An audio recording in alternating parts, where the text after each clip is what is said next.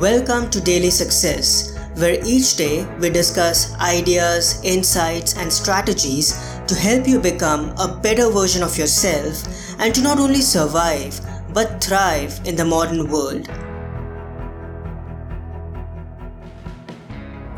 As technology has advanced, in today's day and age, we all get to experience comforts that humans in any era before never would have imagined to have access to. Even in our individual lives, if we zoom out and see, we'll realize that we have come a long way. But at the same time, we can't deny the phenomena of hedonic adaptation. No matter how much success, progress, or luxury we achieve, we're always taking up taking it up for granted. The internet has made communicating with other people, whether they be our colleagues, friends, or loved ones, so easy. It has truly made this world a smaller place.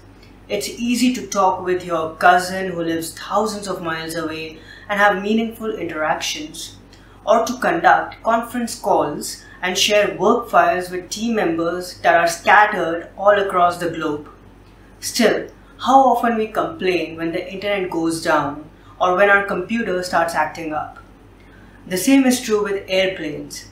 No matter how many comforts they provide now with better seats, more entertainment and food options, and the overall ease of the ticketing process, we still complain when we don't get a window or aisle seat based on your preference or when our flight gets delayed. Comfort escalation comes with its own consequences, and that's why the yogis, stoics, Buddhists, and minimalists try their best to not get attached to the various comforts that are easily available to them. They know that when we constantly crave for more, it only leads us to despair and disappointment. Happiness is a state of mind. When you feel satisfied with where you are and what you have, you naturally become happy. Instead of giving away your personal power to the external surroundings, you retain it within yourself.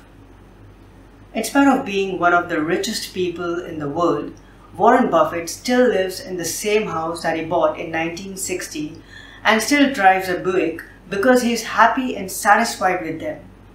Living a simple life doesn't stop him from winning big and giving away large sums of money to people in need. That's something to think about.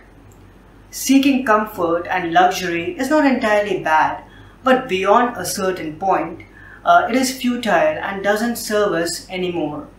We just need to figure out our own threshold, thresholds and stay away from the endless pursuit of more. Instead of complaining when the Wi Fi is down or when you don't get your desired food and beverage options on an airplane, count your blessings and simply be grateful for how much you already have. We have more than we think we have. We just need to become aware of this truth. I hope you enjoyed today's episode. If you want more ideas and insights rooted in personal development, philosophy, and timeless wisdom, in fact, a calendar worth of them, I encourage you to get a copy of my new book, The Daily Apple 366 Meditations on Growth, Persistence, and the Art of Exceptional Living at your favorite bookstore.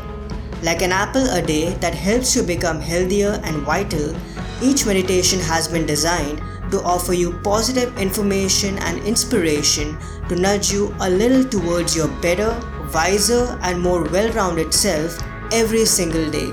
Thanks so much for your time. Have a wonderful day ahead.